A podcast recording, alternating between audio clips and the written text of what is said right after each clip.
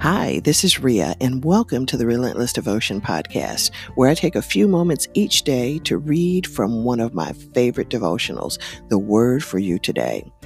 If you'd like to pick up a copy of this devotional, go to their website, wordforyoutoday.com.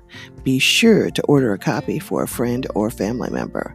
And don't forget to follow this podcast and stop by my Facebook group page, Relentless Devotion.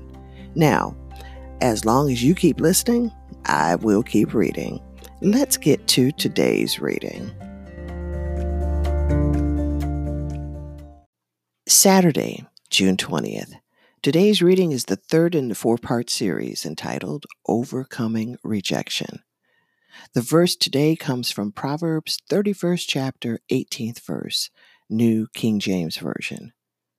She perceives that her merchandise is good.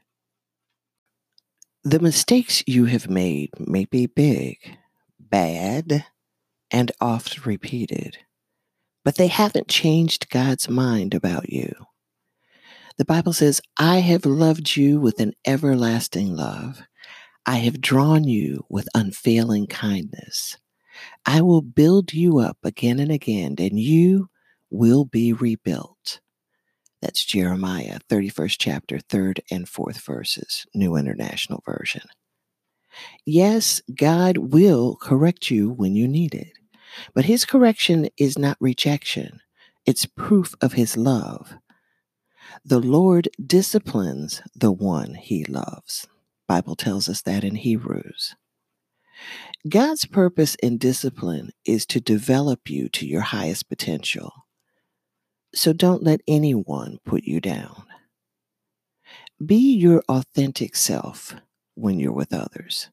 Focus on what you have to give rather than on how others perceive you. Don't put on airs, brag, or name drop in an attempt to level the playing field. You are already equal.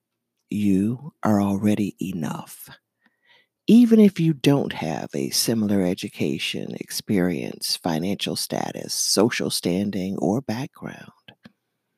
Since when did such things make anybody inherently superior to another, especially in the eyes of your Heavenly Father?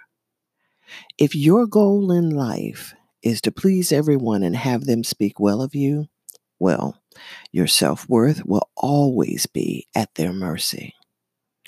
Solomon describes the qualities of a virtuous woman. Here's one of them she perceives that her merchandise is good. This woman wasn't prideful. She was just confident in who God had made her to be and the assignment he had given her to fulfill. Her confidence came from within, not from without. Solomon ends a chapter in these words Honor her for all that her hands have done, and let her works bring her praise. Proverbs 31st chapter, 31st verse, New International Version. And that's our reading for today.